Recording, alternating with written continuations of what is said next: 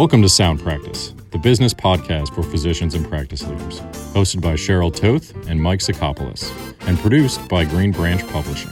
Hey, Tothy, have you ever heard the saying, may you live in interesting times? It was supposedly a Chinese curse. Well, I have heard it, yes. Was it um, Robert Kennedy who said it? Is that right? Oh, yeah, very, very good. He did, he did say it, but you know, the first person that it's attributable to is this guy Austen Chamberlain. And you may, if you have any kind of uh, British history uh, background, know that uh, Chamberlain's father, brother were both prime ministers of, of Great Britain, and that Chamberlain himself won a Nobel Prize. Well, I have to admit, I have no um, British prime minister history bone in my body. So I really didn't know that. But I'm thrilled to have this excellent piece of information about Austen Chamberlain. And um, I like this curse. Um, may you live in interesting times. It's both understandable and it's um, it's uncomfortable. It's unsettling, don't you think? I, I, I agree with you. It does seem like, though, that, that the word interesting in that quote is being used uh, as code for change, right? So, may yeah. you live in times of change. Yes, yes. And when it comes to reimbursement, it certainly seems like we are living in times of change. I mean, we've got increasing deductibles, high deductible health plans, value based care is coming along.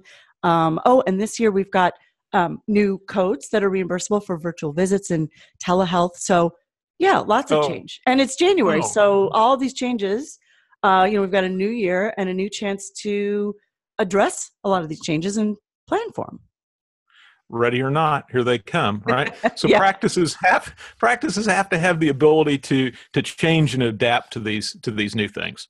Yeah and in the words of winston churchill to improve is to change to be perfect is to change often even though i don't know i don't oh see you're, you're holding back on me. You've just upped your game with the churchill quote. Very nice very nice.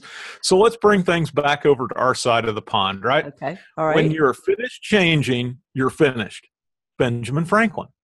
Oh, we love him on this show. We we quote him often. Oh, Ben's great. Ben, he's Ben's great. Cool.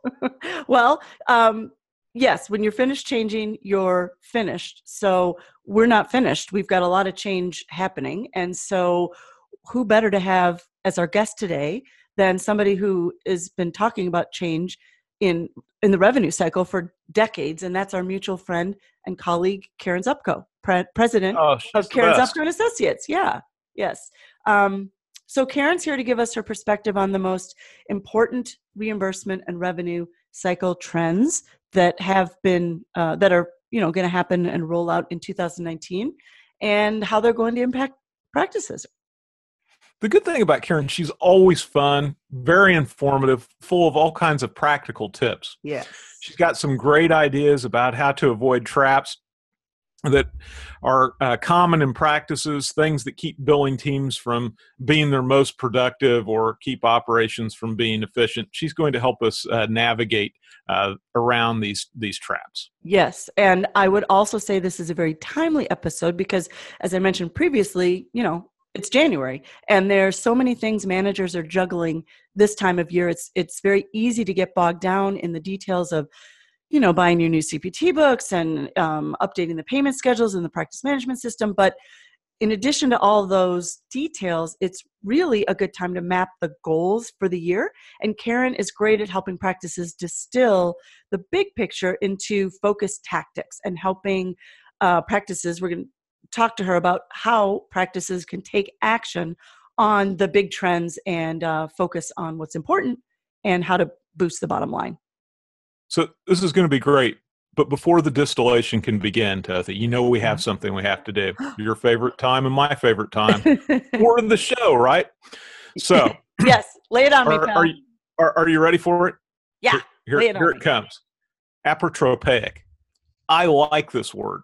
Hmm. And just in case you, you, haven't heard it before, it means to have Well, it means to have the power to avert or ward off evil influences or bad luck. Ooh. So, like the classic example of something that's apotropaic is a gargoyle, right? It's to ward off evil. The gargoyle, well, that's one of my favorite characters from, I don't know, from where? From books, from movies, from. They're always so scary sitting on the, like churches and stuff, right? In I think about yeah. Notre Dame in Paris, those gargoyles. I, I never quite understood that. Well, wait a minute. All of a sudden, it's clicking in my head. That's why the gargoyles are there. They're warding off evil. Don't come into Notre Dame. Yeah, that, there you go. Okay, I've just proved you, you the definition. you just you made the connection. There I you go. Made the connection. But it, no, we have to admit though, it is not an easy word to say.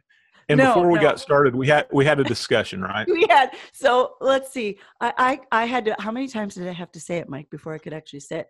Apotropaic. I stopped counting. All right. So so counting. let's let's do what I did, which was that we, I had to go to Merriam-Webster.com and press the little audio. Let's hear her. Let's here's the proper de, proper pronunciation of apotropaic. Apotropaic. Apotropaic. Apotropaic. So there you, you go. You nailed it. You, you, you nailed it with the, uh, with the electronic accent. and with we the electronic we, accent. Yeah, and we all need more apotropaic things in our lives. Wasn't that good? Did I mimic that well or what? you did.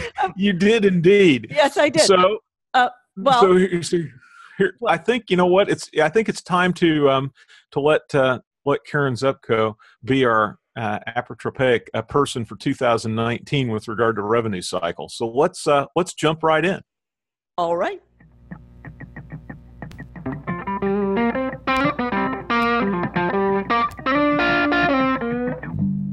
So, here in the virtual studio today, we have internationally known practice advisor Karen Zupko, president of Karen Zupko and Associates, KZA, as it's often known. Karen's firm has been advising and educating physicians to solve business problems for more than 30 years. Karen, welcome to Sound Practice.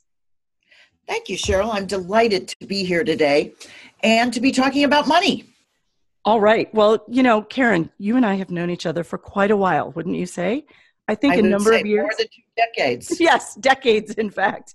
Um, that's true. And your firm, KZA, has been consulting with and educating thousands and thousands of practices, uh, physicians, staff, practice leaders, and that's mainly um, in orthopedics, ENT, neurosurgery, plastic surgery, and general surgery, I think. And with your significant and deep expertise in revenue cycle, patient collections, and coding, we thought you'd be the perfect guest uh, to talk about this topic today as we kick off the year in January and really think about, like you said, money, revenue cycle trends, um, traps to avoid, and all of that. So, really looking forward to your input.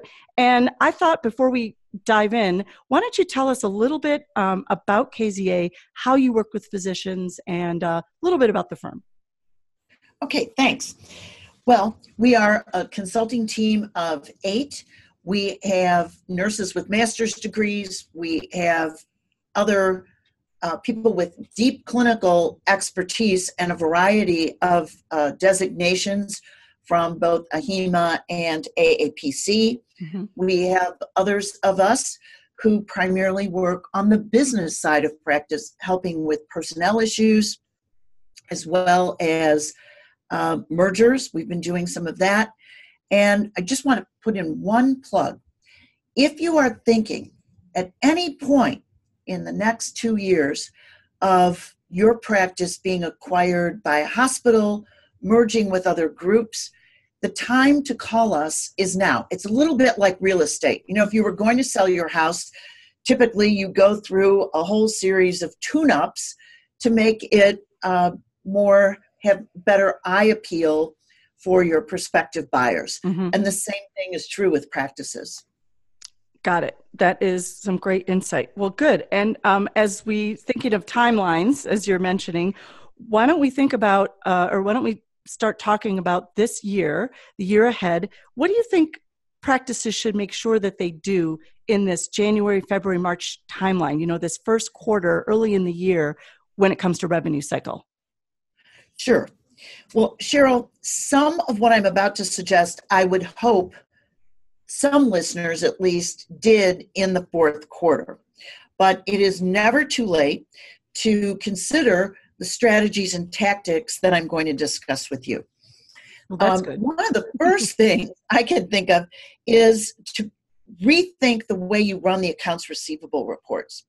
So let me explain that. Okay. The first thing I'd like listeners to do is to run the AR and separating patient owed balances from those owed by insurance companies. And in some practices, although the total dollar number, let me give you an example.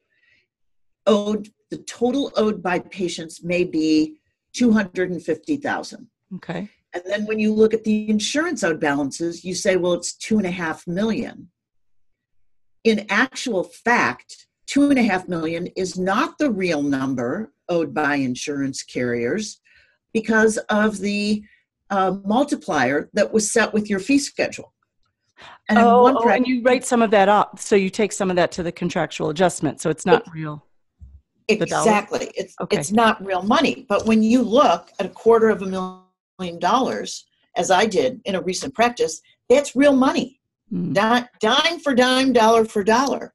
Okay. So I think it's really helpful not to look at an accounts receivable report that is um, kind of like minestrone soup. It's got everything in it.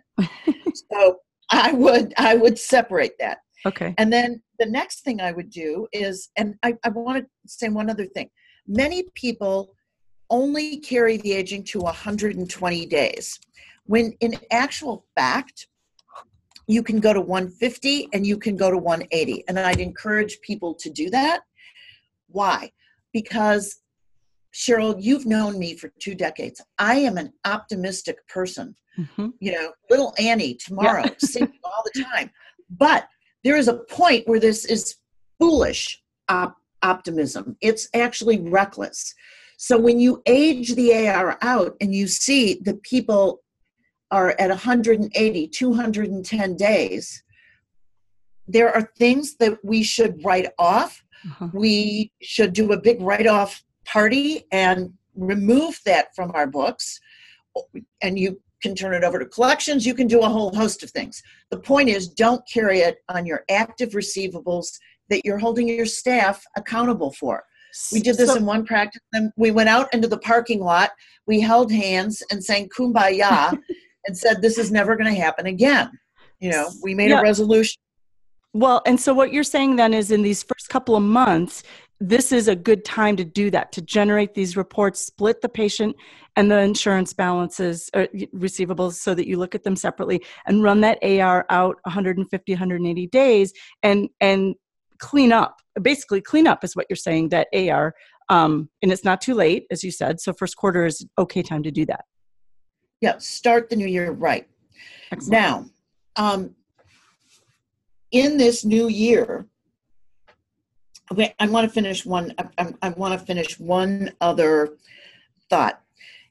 Next, I would like everybody to run the AR by insurance carrier, mm-hmm. and in doing that, I'd like you to see who your definitively who your problem children are. Mm-hmm. so, what is that total dollars owed by Blue Cross Blue Shield of your state? What's owed by UNH? What's owed by Aetna? And looking at that, and particularly what is in the over 60 days, those carriers, most of your contracts say they should have paid you at 30, typically 45 days at the latest. So mm-hmm.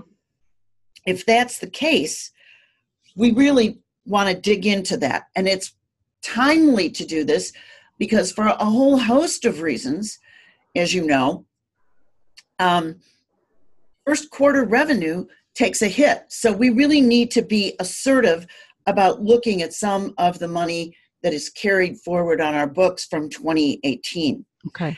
And it's particularly troubling. You know, I show office managers and physicians when your AR for Medicare has money in the 60, 90, 120 day old column, that is a, a problem those claims were supposed to be paid by statute like on day 14 mm-hmm. on a clean claim.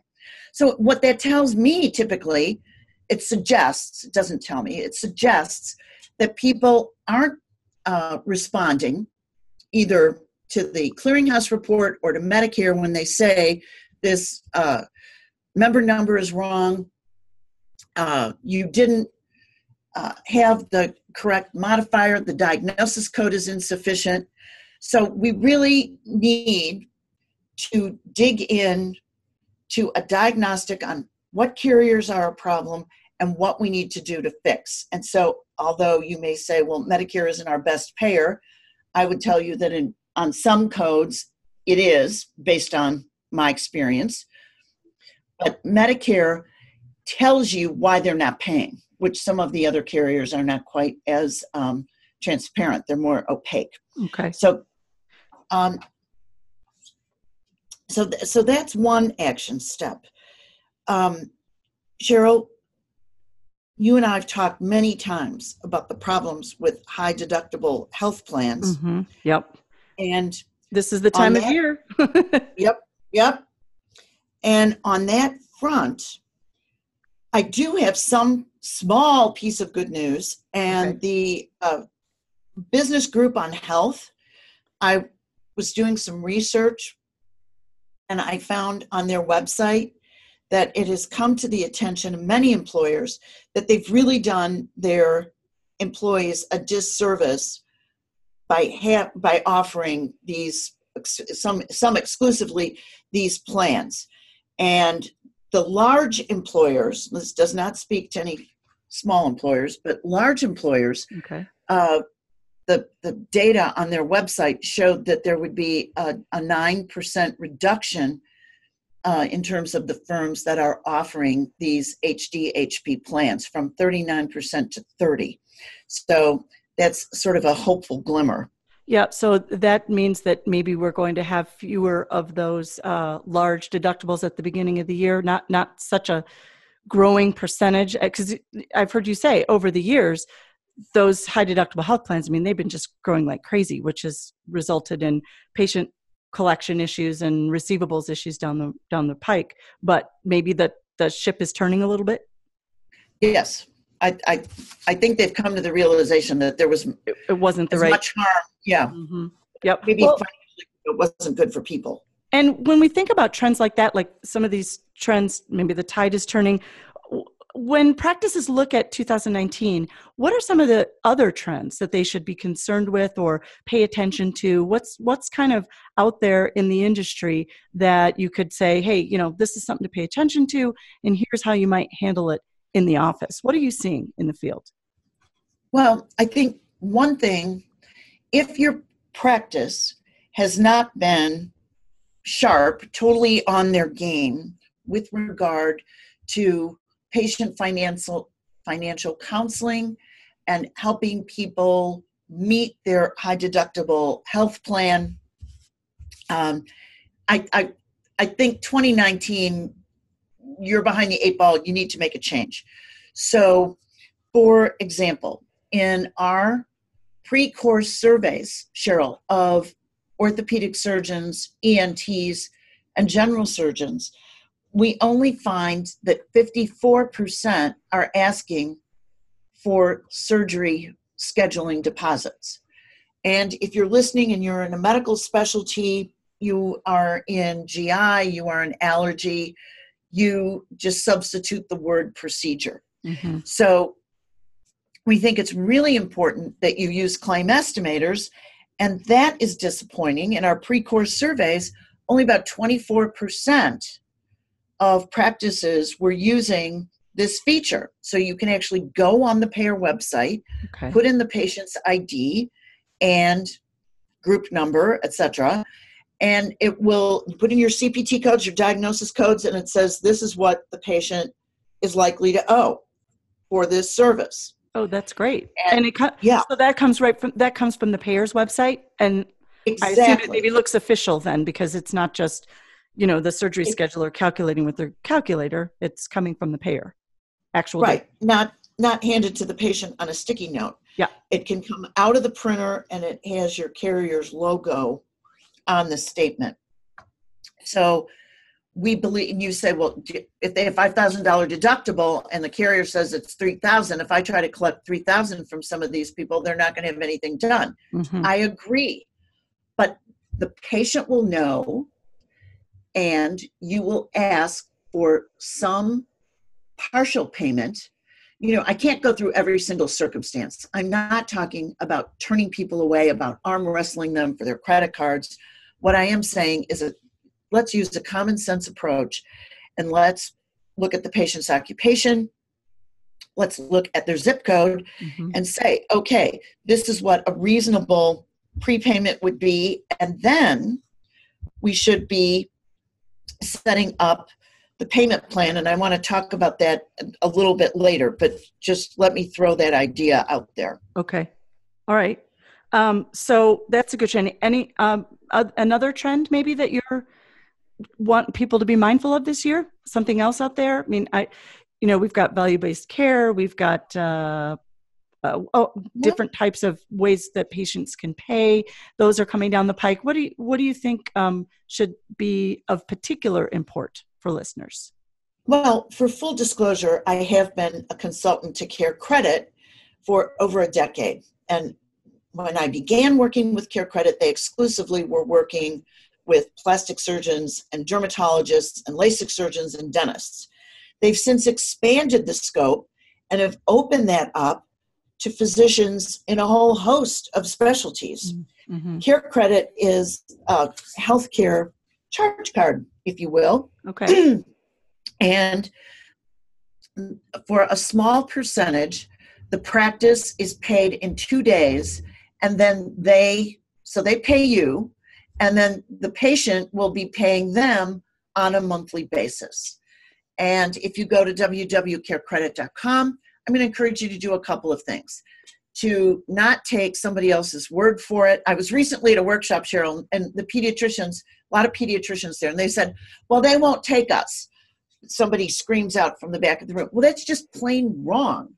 So I encourage every listener to do a little bit of their own research. Okay. They offer a variety of plans, and depending on the plans that you decide to offer your patients, you don't have to offer all. You um, do take a small percentage uh, cut.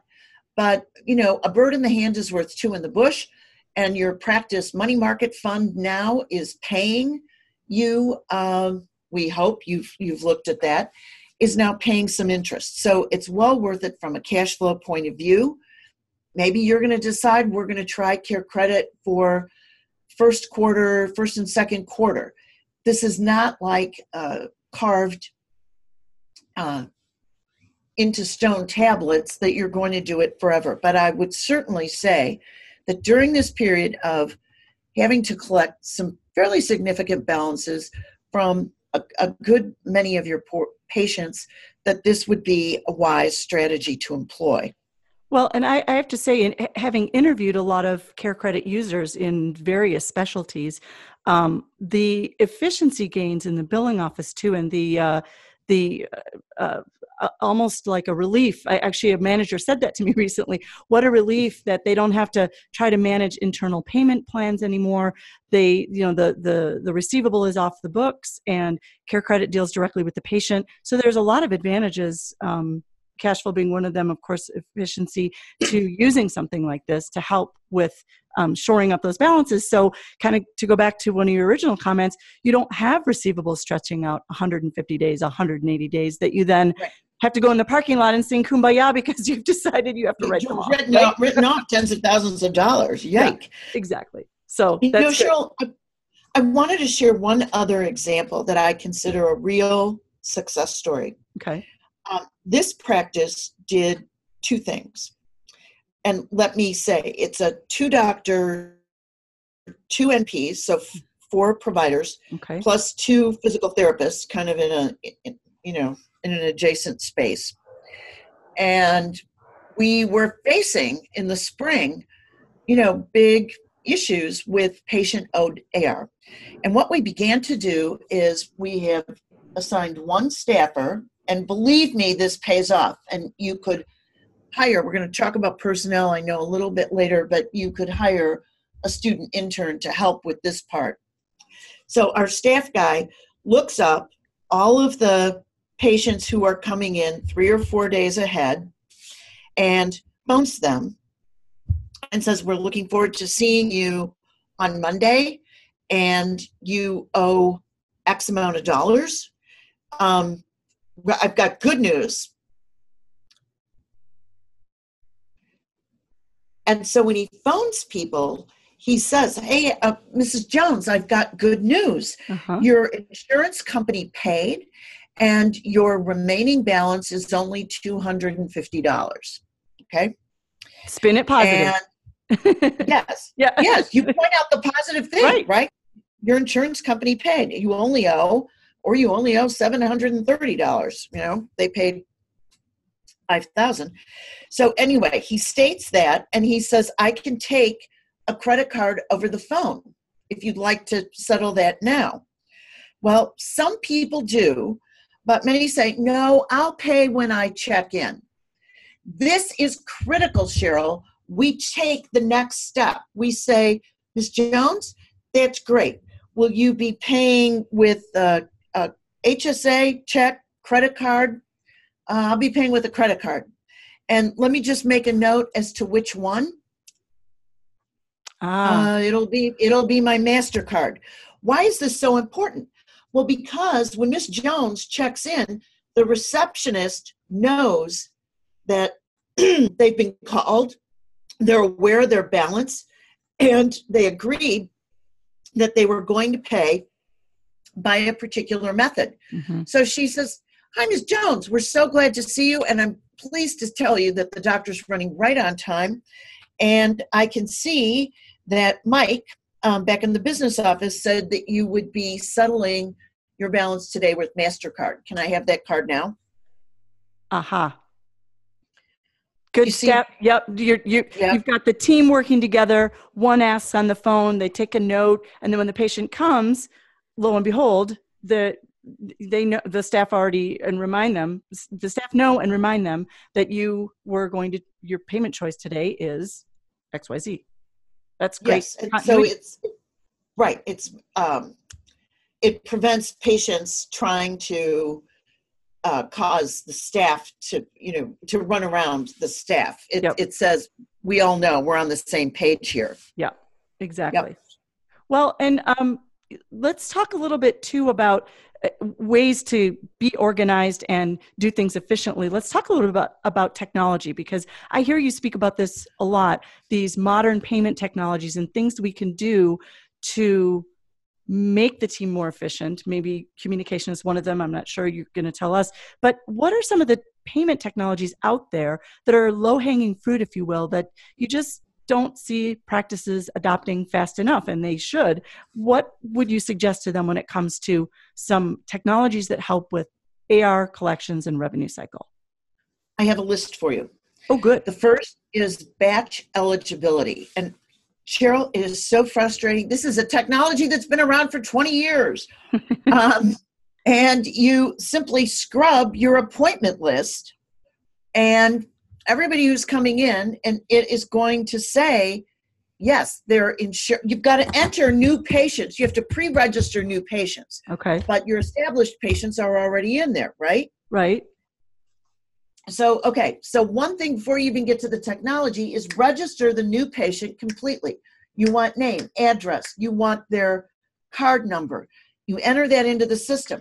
When i push that batch eligibility button my whole appointment list goes out for people coming in two days from now, it comes back and it says, good, good, oops, bad, right? Not bad. Sometimes I have the wrong, let, let me give you an example right now. Okay. Because people, they, they are rolling out the issuance of the new Medicare cards mm-hmm. with new numbers, you're going to be reminded very clearly that you should call and remind the Medicare patient if you have a new card, be sure that you bring it. I was a patient the other day at an orthopedic practice, and I watched the woman next to me say, Oh, yeah, I got that, but I didn't bring it with me. You know, not so good. No. You're not going to be able to file the claim without that number. Right. So let let's get on that batch eligibility. Okay. You know, our colleague Cheyenne Brinson recently shared with the rest of the group um, an analysis of a practice's accounts receivable surgical subspecialty, and it was amazing to one and all that something like 60% of the dollars in accounts receivable were not generated at the hospital, not generated at the ASC. They were generated in the office. They were office visits and office services. So it's really time to, you know, sharpen up yeah well because I, I think a lot of practices look at the office visits and just assume that that's just a low amount but it isn't as you're saying you look at the data right. and you find that a large percentage of the ar indeed is from office i mean you have injections x-rays tests uh, visit fees mm-hmm. all kinds of things that could happen in in uh, a pre- in the office right that adds up to big dollars. To big so batch eligibility okay so we've got that one. That's a really well, but i just want to say we only have we have a slightly less than 50% of our respondents using batch eligibility. Oh wow. So okay. that's so improvement why, there's room for improvement out there in practice land. More it's something that's it. yeah it's something that's easy that's existed for a long time. Okay super. um we want electronic remittance. and some people only take that for Medicare. I find that to be a big mistake.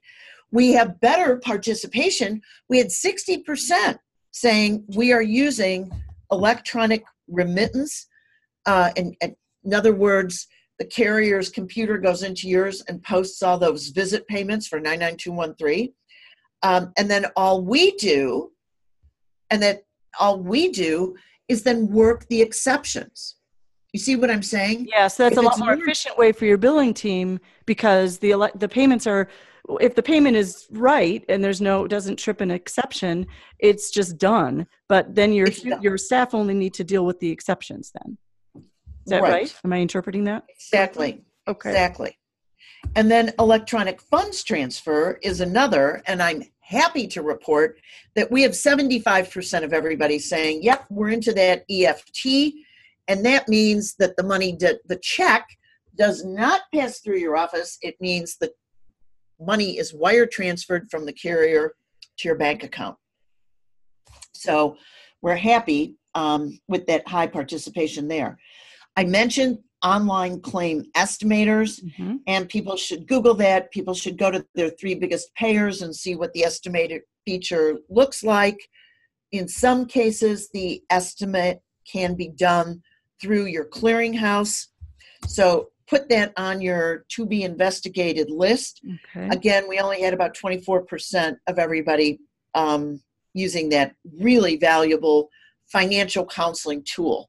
And is that is Karen? Is there usually a charge for that? I mean, is the practice charged for the claim estimator to use it, or not? Not if you're going to the carrier's website. No. Okay, so that one's free, and so there there are some small charges like transaction fees and things for some of the other that you've mentioned, yeah. the electronic remittance. So there might be some small fees there for the efficiency return, very small, right? But the and, online um, claim estimator is free. Right, but it's a fantastic return. Yeah, exactly. Whatever they're charging you for ERA and EFT, remember in many states the minimum wage has now gone here in Illinois, it'll be $15. So the day of, you know, hiring minimum wage posters um, you know is over. I, re- yeah. I really need to be sure that I'm getting um, the maximum contribution to the bottom line, maximum contribution and efficiency out of all of my staff. Got it. So the next item that we would recommend in terms of modern payment technologies is um, recurring payment. Mm-hmm. And everybody knows really what recurring payment is because if you've got a gym membership, they sure as heck don't send you a bill every month and hope that you're going to pay. Um, your mortgage company doesn't do that. Your electric company doesn't do that. M- many of us have a whole host of things that uh, with with different vendors who either put a charge on our credit card or who are debiting our checking account. Right. So a lot of those. doctors doctors are of course the last people to use recurring payment, and um, it was about forty five percent overall who are using this payment feature. And yeah, so I, there's definitely room for improvement there. because that that's one of those things where even if you are going to try to establish a payment plan with a patient isn't this a great way to do it? Because you know you you set it set them up with the credit card just like i have my netflix and pandora and uh, my insurance payment my premiums and things like that. They're just automatically taken. So a practice could use this to clear up a larger bill without too much human intervention other than just setting it up. Am i is that about right, right? here's the deal if somebody says i'm going to pay you $50 a month great the point is and i've had people try to tell me otherwise no practice that i have visited has enough staff to follow up on every single one of those promises to pay mm-hmm. and in most software systems there is not an easy place to identify patients who are on payment plans and what was supposed to come in. This takes you out of the policing business, mm-hmm. which, first of all, you don't have enough people. And secondly, if you did, they're typically not very good at it. Yeah. Right? Right. Then and well, and, you, and you're also saying the there aren't, you don't really have a good, most practice management systems don't have a good feature to help you manage it. So if you're trying to do it manually, like from a list or something, that's just people there's too many other things that the staff have to to pay attention to that's probably not going to happen the policing right. like you said so recurring on a credit card if you're not mm-hmm. using CareCredit so one of those in in the offices that i advise i am saying you need to have recurring payment on a credit card as an option and you need to have CareCredit as an option. Okay. So my, my advice is I want a full toolbox when I'm dealing with um, patient AR. Let me give you another one. There is data from the West Corporation out of Wisconsin the, uh, uh, uh, with a sizable sample. And this is particularly true the younger your patient population is, they do not want a paper statement. They want an e-statement and and they want to be able to pay online. So if you are listening and you are still I was actually at an office and I was watching people fold and stuff statements. That is right out of 1978. Okay. Yeah. you are way behind the eight ball if you are still folding and stuffing statements. So I encourage everybody call your software vendor, call your clearinghouse. Let's see what we can do about uh, sending e statements. And some people worry and they say, Oh, I'm not sure it's going to work.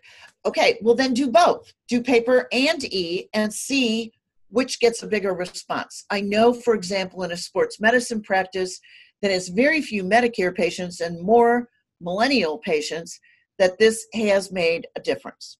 Okay? Well, and let's let's talk to you about paying online.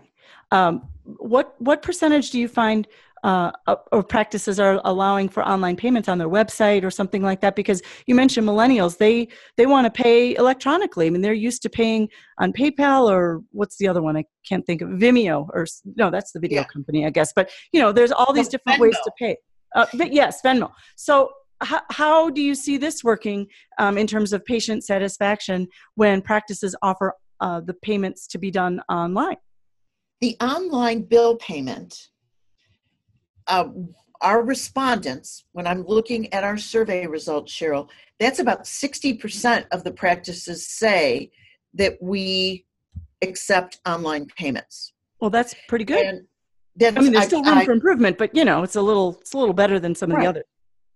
Right. And so you want to be sure that your statement says you can pay this bill online and do not bury in the website the online bill, bill payment feature. So we have now added that where when I'm asked to the homepage. Okay? Okay.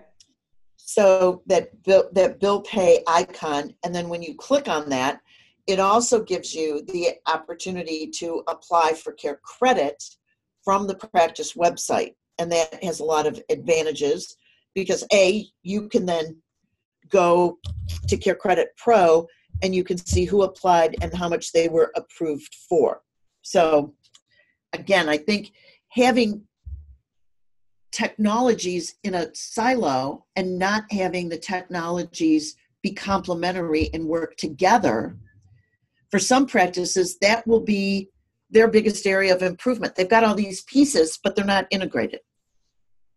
Does that make right. sense? Yes, absolutely. So um, they've got to they've got to think about how these pieces fit together for a, a smoother patient experience and to get that bill paid. Using, and for an optimal result. Yeah, yeah, exactly. So and then I think I've got one more, Cheryl, which okay. is automated appointment reminders. Mm-hmm. And so, for example, Solutionreach, which, as uh, some listeners may know, used to be called Smile Reminder, comes out of the dentistry field. Dentists have no tolerance for no show patients. Um, so, this can provide an appointment reminder and it can provide a reminder that you will be asked to pay. And they have now a very cool function so that CareCredit, um, an application, is integrated in that reminder. Oh, which I oh. thought was well. Yeah, yeah that's, that's that's really cool. Well, so that's terrific. You've given us at least seven or eight technologies, a number of great action steps for the first quarter, how to generate reports, how to look at that data, why you would want to focus on um, collecting upfront. Let's um, let's close things out by you know there's a we have a lot of things that we could be doing this year that managers could be doing. If we know that everyone out there is busy, what are the top two or three you think managers uh, and practice leaders should be focused on in 2019? If if they were to have limited time and resources, what would give them the biggest bang for their buck? I would say that the suggestion that I made about looking up the detailed information on the patients who are coming in. It is always easier, Cheryl, in my experience, to have a face to face conversation with someone about the bill and about making arrangements than it is leaving voicemails, sending emails, or doing remote communication. Yeah. I think that one on one. I think the other is setting up the payment plan in first quarter for procedures that have a large dollar amount and the patient has a high deductible. Um, I also had one more idea that we usually recommend in fourth quarter, but gosh, I don't see why you couldn't do it in the first quarter. Mm-hmm. Um, what what we're doing is we're saying, and in first quarter, you've got people who ran up a big balance in third and fourth, right? So right. it's carried forward. So we say to folks, geez, if you can settle this statement, you know, by uh, pick a date, you know, the end of February, and it's paid in full, we will reduce the amount owed by 15, 20, anywhere between 10 and 20 percent. So we're oh. giving the patient an incentive, an incentive, to pay. Yeah. Yeah. Okay. Yeah. And if it's there, so, to be clear, if it's the patient's responsibility, it's okay to. This is okay to yes. do that. Yes. Right. Yep. And and that right, can right. get them to to uh, make a decision more quickly and close out close out the balance. Great. Sure. And that's a great idea. I just want to say, if you are in one of those specialties, orthopedics, ENT, um, general surgery, vascular surgery, plastic surgery, um, really encourage you to look at the upcoming workshop schedule.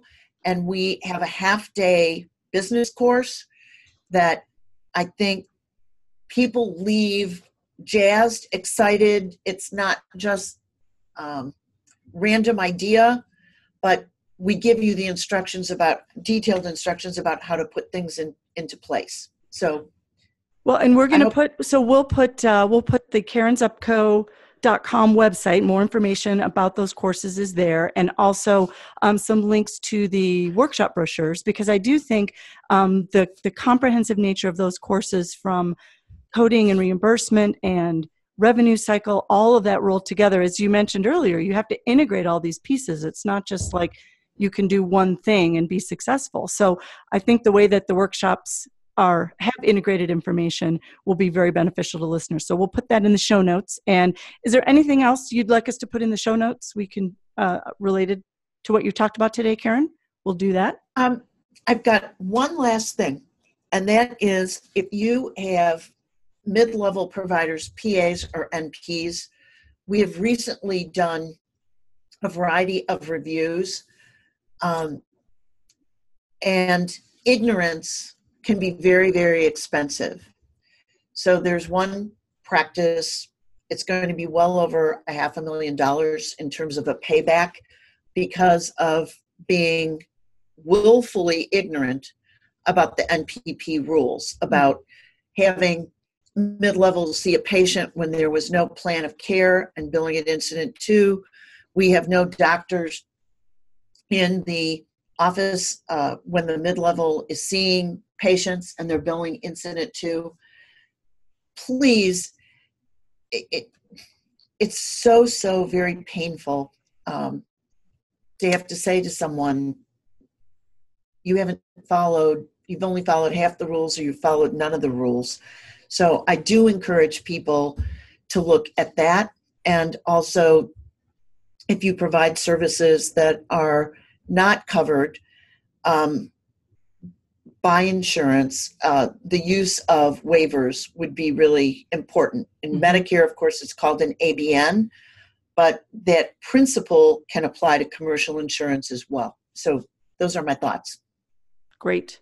Well, always a pleasure to speak with you and a set of very rich ideas and uh, a long list of action steps that are going to help everyone that's listening in terms of shoring up their AR and collecting from patients. So, thanks for joining us today on the Sound Practice Podcast, Karen. Cheryl, it's been a pleasure talking with you, and I hope that our listeners leave motivated with a, a productive to do list.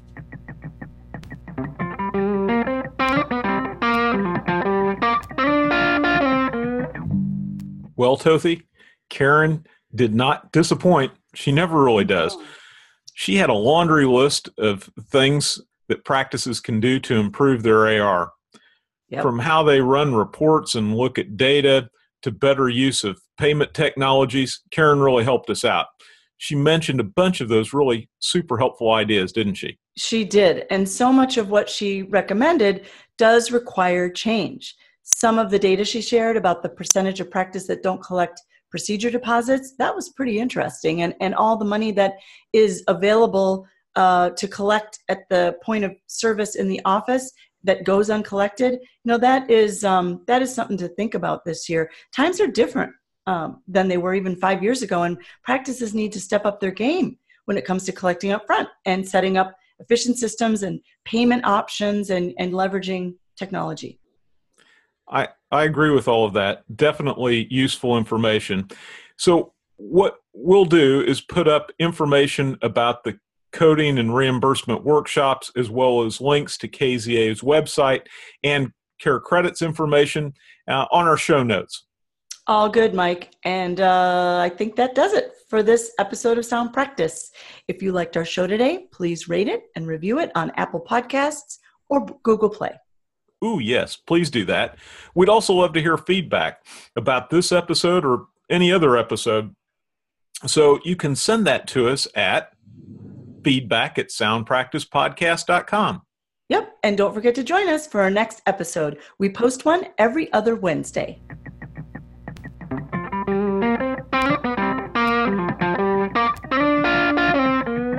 If you'd like guidance on how to navigate the complexities of SEO and the integration of social media into your digital assets, don't miss our next episode. Mike interviews Brent Cavender, Chief Client Advocate of MetaMed Marketing.